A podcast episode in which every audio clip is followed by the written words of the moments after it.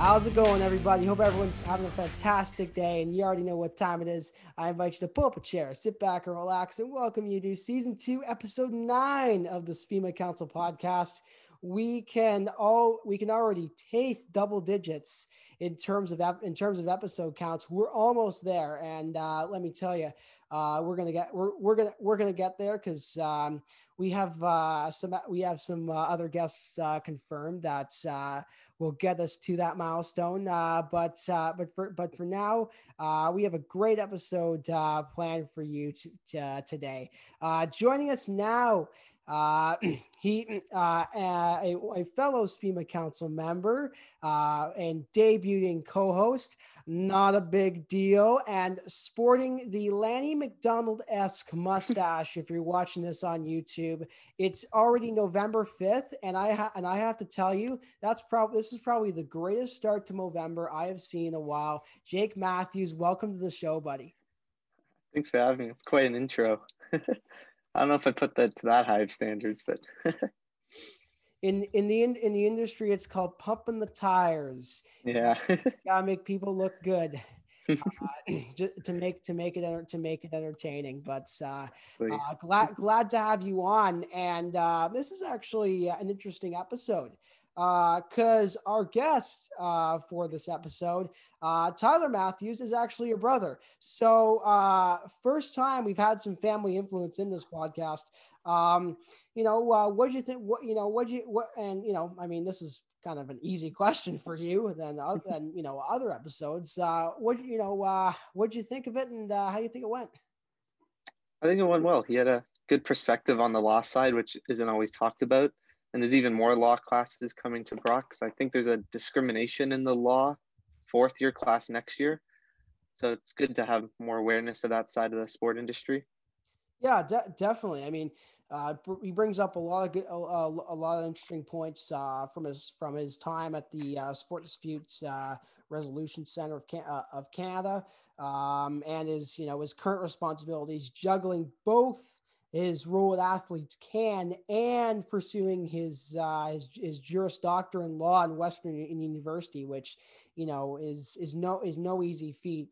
You know, one point he, uh, at one point at the end of the episode, he brought up um, uh, an in, uh, an interesting um, thing with uh, with with with cases related to um, related to, to the pandemic, which I which you know considering that there's no precedent for it is is pretty interesting, eh?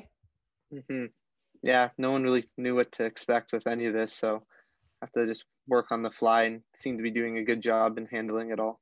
Yeah, and you know, you know, when you don't have precedent um, to cases where you know, and, and for those new listeners, just precedent is, is sort of like a framework to build off to build off um, law cases. They usually compare uh, similar similar cases to um, uh, to resolve uh, to uh, to resolve to resolve disputes. Um, but you know, it's it's an entire new thing where they where a parent where a parent where they had to think on the fly, uh, which which was uh, which which was which was really cool. But uh, you know, another thing that stood out to me again was the fact that he's balancing um, his uh, balancing his uh, his his, uh, his professional responsibilities with his dot with his doctorate, which you know again is no easy task. But uh, he, t- he he touched upon on this great point of uh, you know making sure you have uh, some time for yourself to do some other things, which you know I think is uh, is such an important thing, especially uh, especially in the climate that we're in definitely anytime you can just try to get your mind off of school you know probably make you more productive later on when you go back to doing more work. Yeah yeah de- de- def- definitely you know i'll bring the i, I brought this up in, uh, in the episode recording but uh, i'm ta- t- i'm taking up two sports that i haven't played in uh, in, in, a, in, a, in, a, in a couple of years uh, was an absolute liability uh, on the uh, uh, uh on, on the court in, uh, my in my in my playoff match in tennis. Did not go too well when I when I realized okay the guys the the guy the guys the guys hitting 70 mile an hour plus on his on, on his serves and I can't and I and I can and I can catch that but uh, at least at least at least at least it keeps me in shape but uh, exactly. scores aren't scores aren't scores aren't scores aren't too pretty so uh, it takes a little hit to the ego let's just say that but um, any final thoughts before uh, we head on to we head on uh, to the main event? Uh, I don't think so. I think everyone is going to enjoy the episode and you know good sides to the law in the sport industry. Definitely, definitely. Well, uh, on that note, uh, thanks again, Jake, for coming on the co-host. Let's send over to uh, Tyler Matthews of AthletesCAN. We hope you guys enjoy.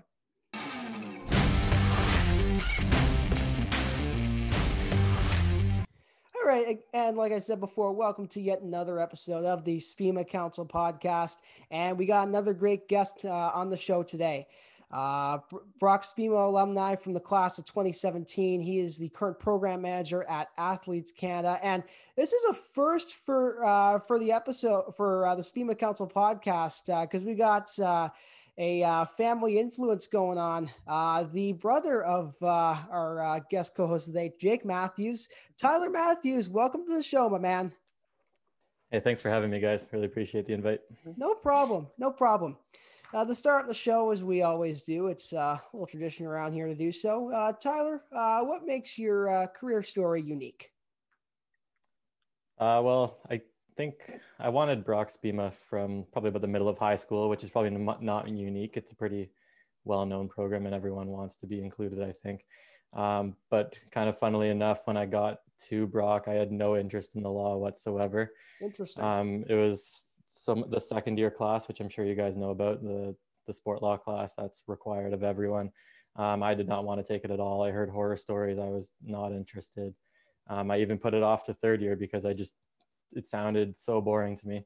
Really? Damn. And then I finally, obviously, I had to take it to graduate, so I took it in third year, and I loved that class. It was like the best class that I was in for my whole four years there, and that was what really sparked my interest in the law. And I took any law related course that I could while I was at Brock after that, which I didn't leave myself much time since I put off the second year course till third year. But um, that was probably what really directed me on the path that I'm on right now to Western Law was the that course, and then the ones that I took out of interest afterwards.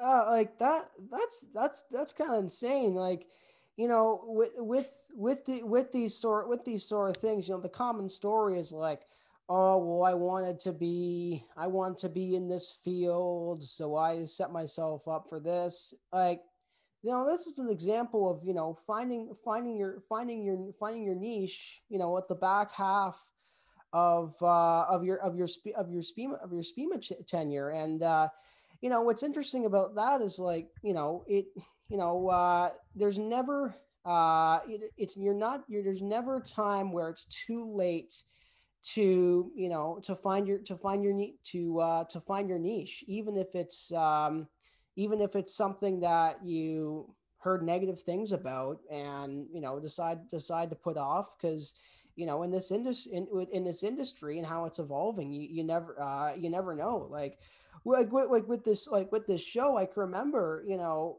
for a long time i like i didn't even know uh a thing about podcasting or had it or had interest in it, but uh, you know, disco- the you know discovered discovered this and and and and he and uh, and and here we are. You know, it's funny. It's funny how life works, as the old saying goes. Yeah, you realize pretty quick when you get to the program. I think that we can't all just be Dubas and hop right into a GM spot with the Maple Leafs. So definitely you find something else that you find really interesting and how you can uh, leave your mark on the sport industry even the professors tell you that in their first class. Just straight up, you won't be the GM. So, yeah. yeah. Someone's already in the position. It's not ours. Yeah. All right, Jake. Oh, I'll pass the baton to you for the next question, man. Okay. During your SPEMA time, were there any mo- moments that had a big influence on your decision to go into law? Yeah, aside from the course in general, more specifically, I, th- I think uh, Sport Court, which is probably a big influence. I don't know if that program is still run because I know the professor, uh, Professor Finley, retired soon after I left the school. Um, but she basically organized it so that every student in the sport law course would have the opportunity to um, argue a mock case at the Court of Justice in St. Catharines in front of an actual judge and two professors as the panel. Um, that was really exciting to actually be in the in the courthouse and arguing in front of a judge, and it was like really exhilarating. And there is just like a shot of adrenaline Um, I was like extremely nervous the whole time um, to, for that experience, but I think that that moment was what it like the excitement that followed afterwards was like I want to do that again, even though it was kind of terrifying. Um, was there a crowd? Was there a crowd there, or or was just uh, or was just like general nerves in front of a in, in front in front in the in that environment? I think there wasn't. Well, there was a few students watching. I wouldn't. It's not much of a crowd. I wouldn't say that's where the nerves came from. It was probably just the fact that it was like an actual judge and two of my professors watching me argue a case in front of them that just like made me nervous. And you're the only one standing the whole time, so you can feel like your legs shaking felt like the start of that Eminem song. But there was like, like I think the the practical um, elements of law school, I think, like overall, to answer the question, would be what had the most influence on me to get into law. Um, aside from that one, probably, I think this course is probably still offered as like a negotiation and mediation course. I think it was in fourth year. Um, so like every week after kind of learning some theoretical stuff like you would normally see in class, we got the opportunity to do a mock negotiation with another student in the class. And I think that and the sport court experience were both just like very hands on. This is how things actually are. Um, and I think those made me want to take part in those types of activities long term and learn how to do them more effectively, which brought me to law school. definitely definitely. I mean you know it, it's it's sort of it sort of brings the to the importance of you know applic- you know applicable practical experience whether directly related or not or not. It's so crucial to developing to developing skill to developing skills uh character character traits um uh, positive qualities that employers can uh, can uh, can per- can perceive can perceive you as um, so so so definitely that seemed like you know a, a great experience to uh, to be to be a part to be a part of, and you know uh, you know with regards to speaking in front of uh, with with speaking in front of people, especially since it since it was a, since it was a case. Uh, I've had I've had similar I've had you know I've had similar experiences of, of doing of doing that. So I know the feeling of you know, stepping up to speak and you're the only one there. It's a mm-hmm. nerve wracking experience, but the adrenaline rush you get from it once you're in the moment and once you're uh, and once you're actually executing your points, uh, there's no there's no feeling quite there's no feeling quite like that. Uh, sort of segueing into the third question here, which is which uh, relates to uh, where you are now uh, at Western University uh, after your time in the SPEMA program. Uh, that's where you are. That's where uh, you're pursuing your Juris Doctor in law, and um, just want to know how that experience has been for for you, and what's it like to balance academic responsibilities along with professional responsibilities that AthletesCAN. Yeah, that's a good question. And the academic responsibilities are a lot heavier than when I was in SPEMA. Um, it's like a it's a whole different type of busy because back at Brock, I think I really only needed to work hard right around exam time and like around when papers were due. It definitely wasn't a continuous grind for the whole semester. Whereas now it's like long days every day just to keep up with your readings or assignments. It's it's definitely different. Um, I guess the good thing is that there's like a great environment at Western where all the students are willing to help each other, you know, passing notes or just helping with assignments. Uh, the professors are the same, they want to see us do well. So I think the environment around us can make it very beneficial, and they definitely uh, make that part of it easier. Um, in terms of balancing the extracurriculars, um, I think that extracurriculars are actually like a nice break from your schoolwork. I, I think like it's definitely it'll make you even busier, which can be stressful at times. But when you're putting in like 12 hours just on like legal reading, you kind of want to do something different and not have it feel like you're just wasting your time because that can be a big thing. Definitely. Like just putting on a show on Netflix, it really feels like, oh my God, I'm wasting my time right now. But if you can find some sort of club or extracurricular that you're really interested in, then it feels like you're you're, you're doing something important and not wasting your time, even though you're not looking at your academics at the moment. Um, so like I've done, I did a few a few moots, which are which are basically kind of like a sport court type of situation, a mock legal case that the the school hosts. Um, so I did one in a hockey arbitration.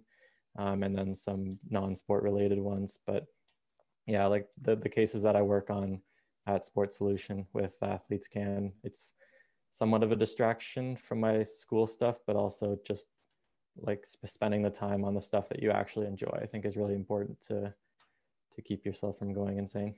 oh yeah, definitely. Like, like especially like especially this year with uh with the majority of of, class, of classes online like you really notice uh points where where your mind's like that's it i got you. i got you. i got you something else that um you don't have that break you don't have that um breaking point um uh you know sorry you don't have the um your uh break of you know going to classes interacting with people and stuff like that so you know uh you gotta you get so you know you gotta i guess you gotta you gotta you know uh it's it's some some it's uh it's a situation for people where uh you know they have to push out of their comfort zone theme of the show uh to uh to uh, to do new to do some things that uh, they you know they wouldn't normally be doing just to just to keep just to keep themselves busy. Like I found found myself uh, picking up sports that I haven't played in I'd say three or four years, which was uh, which was tennis which was tennis and badminton. Uh, did I uh, did I did I get did I did I lose badly a couple of times? Yes, but but you know, was it a way to you know, uh, let some stress, let some stress go, and uh, you know, and stay in shape in the process. Also, also, also, also, yes. So you know, it's a unique challenge that uh, that uh, that the current uh, climate that we're in has uh, has brought, and uh, you know, unfortunately, as harsh as it may uh, as as it as it may as it may as it may seem, uh, everyone's got to adapt in in in some in some way, or else uh, or else uh, you're not you're not gonna you're not gonna do too well.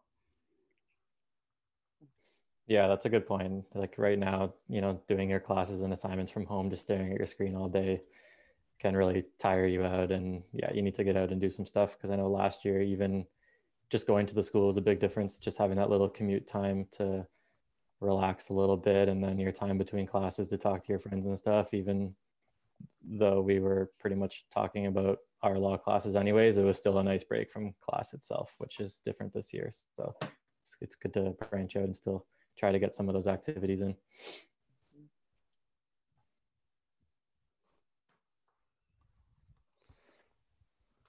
So before you went to AthletesCAN, you spent some time in Montreal at the Sport Dispute and Resolution Center developing content for them. What were the process like developing the publications for the sport community there?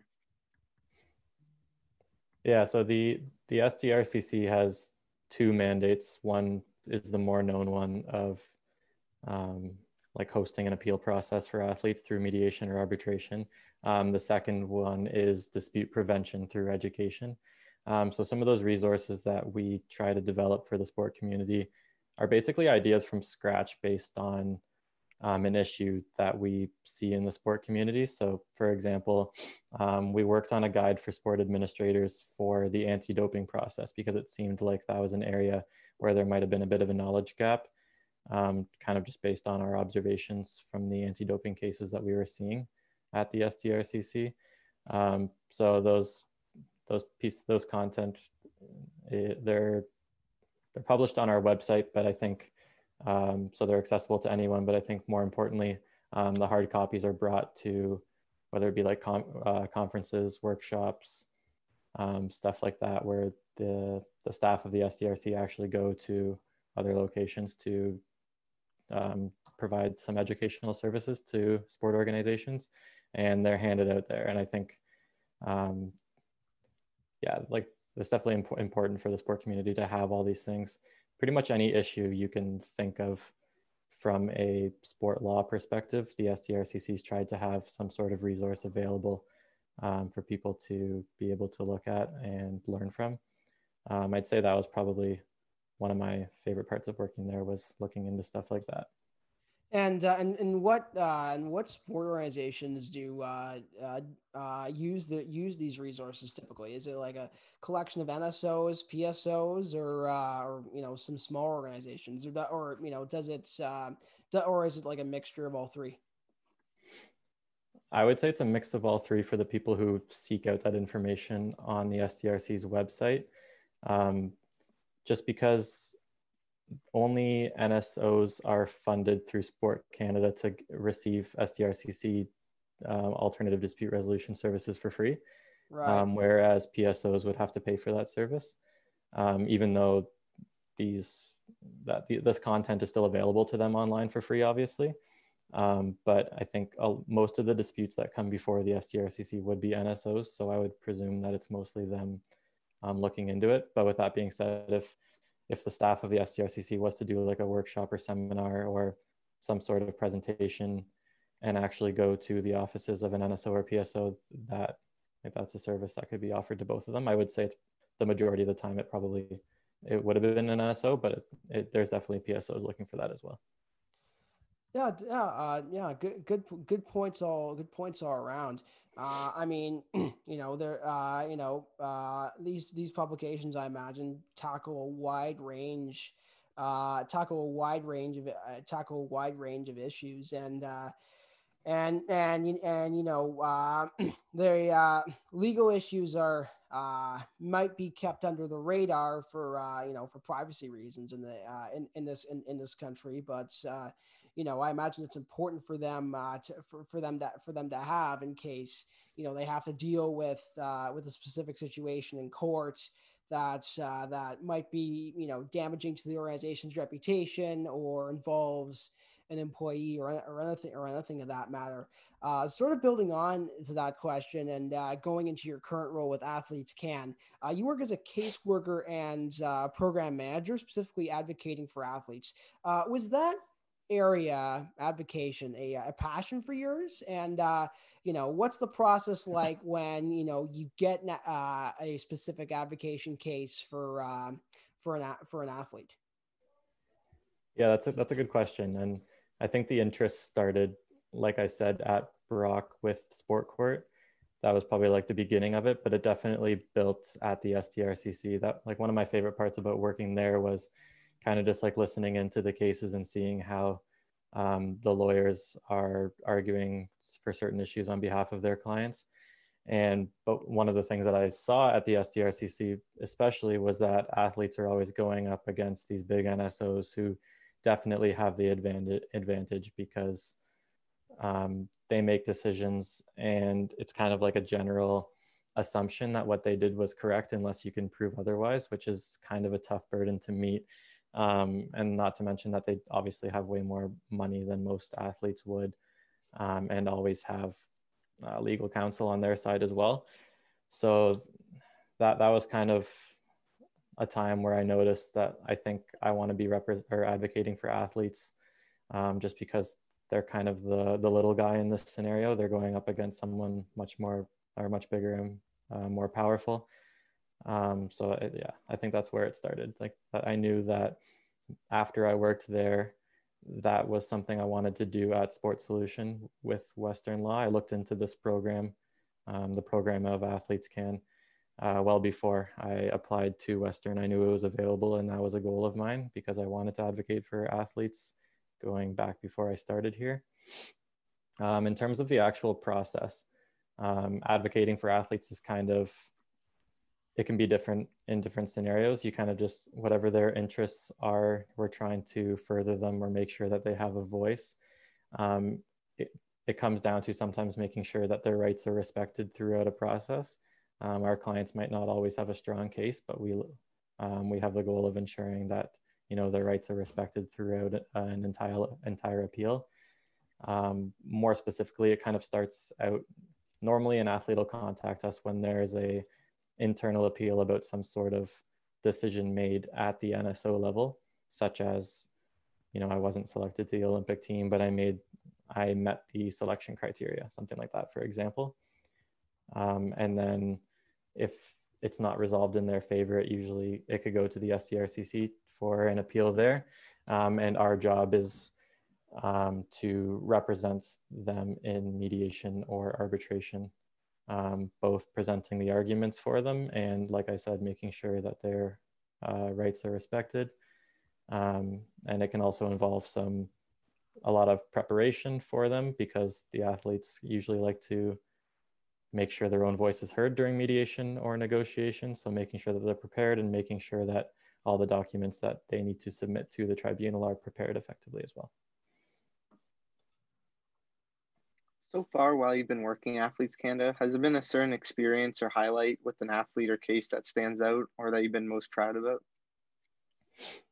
Yeah, um, without having to, I guess, divulge confidential information about a certain case, I think just a more general highlight, which is kind of surprising, I think, is that um, some of the issues that have been repercussions of the COVID 19 pandemic on the sport community have, I think, resulted in some interesting legal issues actually that we've had to deal with. Um, at first, when when the Tokyo Games were canceled, along with pretty much all other national sport competition, um, it seemed like we didn't really know what kind of cases we were going to get or if we were going to get any because basically teams weren't being selected at that time. Um, but it's brought it's brought forth a lot of interesting issues now, such as um, like like I said with team selection issues. Um, either the NSO has changed their criteria late in the process because of COVID, or they failed to, and maybe an athlete's trying to argue that they should have changed it because whatever it used to be is no longer fair because maybe like a world championship was canceled and the selection criteria says you know if you do well in the world championship you could move on and make a team something like that for a very basic example or just um, we've seen some like return to play issues with um, nsos you know saying that like competitions are starting um, travel is required or training with other people is required again um, but some of the athletes are kind of nervous about that and worried about, you know, obviously catch, catching the virus or getting someone else sick or any sort of issue like that. So, um, but that's been a lot more interesting than I thought it would have been prior to the outbreak.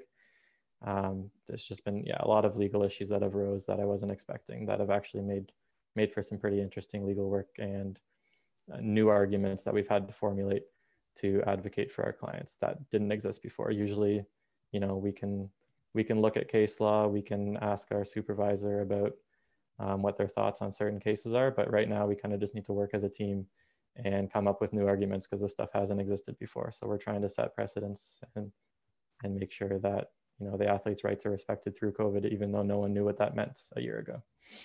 Yeah definitely. I mean like the point the point of precedent you bring up is is so true.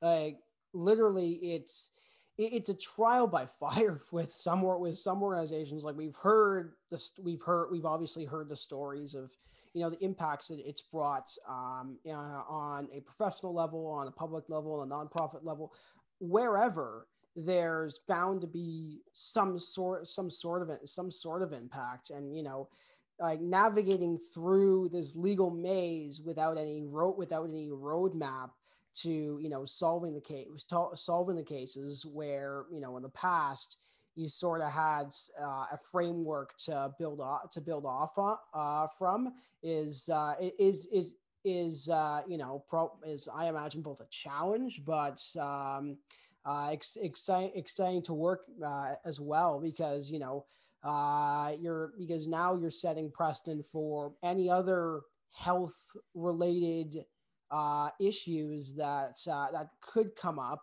uh, in uh, in future cases. Although let's hope it doesn't. Uh, in the um, in in uh, in AthletesCAN and at the sport dispute and, resol- and resolution center. So that's that's that you know that seems like again a challenging experience, but um, it seems like a great opportunity as well. Uh, well, Tyler, uh, we thank you for uh, for coming onto the podcast and uh, and uh, sharing your and sharing your uh, experience from the world of sport law. Um, it's an area that eh, that you know, we haven't touched on before, but it was great to have you on to to share your story and experiences to our to our listeners. Which I hope you take at least a couple things from it today. But as we as we do every time with the podcast. Um, uh, we we like to uh, hand over to the uh, hand over to the listener uh, for their for their final thoughts. You can say us anything that's on uh, that's on your mind, or um, or or or just again anything you want to. So uh, as we say uh, many many times here in the SPEMA Council podcast, Tyler, the floor is yours. Yeah, thanks, Will and Jake. I really appreciate you guys taking the time and having me on today. Um, yeah, it was a great experience, and I hope that I can have something that uh, the current students can take away and maybe learn from. Um, don't be afraid to, you know, pursue the law. Go into the sport law class uh, a little bit more open-minded than me.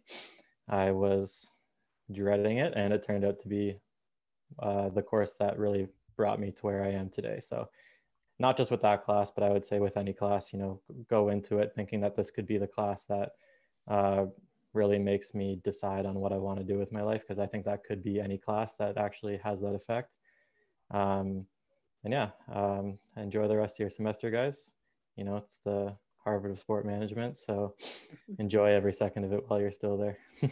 for sure, for sure, Tyler. Thanks so much for being on. We appreciate it. All right, thanks, guys. Take care another awesome episode in the books. Thanks so much to our guest for this week, Tyler Matthews, for coming on to the show. Uh, like I said before, former Brock SPEMA student and current Western uh, Law graduate student. Uh, another jack of all trades on the podcast that seems to be balancing a thousand things at once. But it was great to hear your story of how you got interested and um, involved with uh, the uh, law side of the industry. And you know, it's some it's an area where we haven't explored a lot as a podcast. So to those uh, interested in pursuing uh, sport law as a potential uh, career in the sport industry. Uh, we hope that um, we brought uh, some of those aspects to light uh, for you to help you in some way, shape, or form. Uh, thanks again to uh, our my guest co-host Jake Matthews for uh, coming on to the episode. Uh, made it a little more special, especially since um, uh, Tyler's your brother, um, and um, oh, and you were uh, again you were awesome to have on, and you're welcome to come co-host again anytime. But until next episode, it next episode's a huge one for us. We're officially in double digits. for us for season two. So, again, it's going to be a big one and you don't want to miss it. But until episode 10, we say thank you so much for listening. Stay classy and God bless. We'll see you guys soon. Cheers, folks.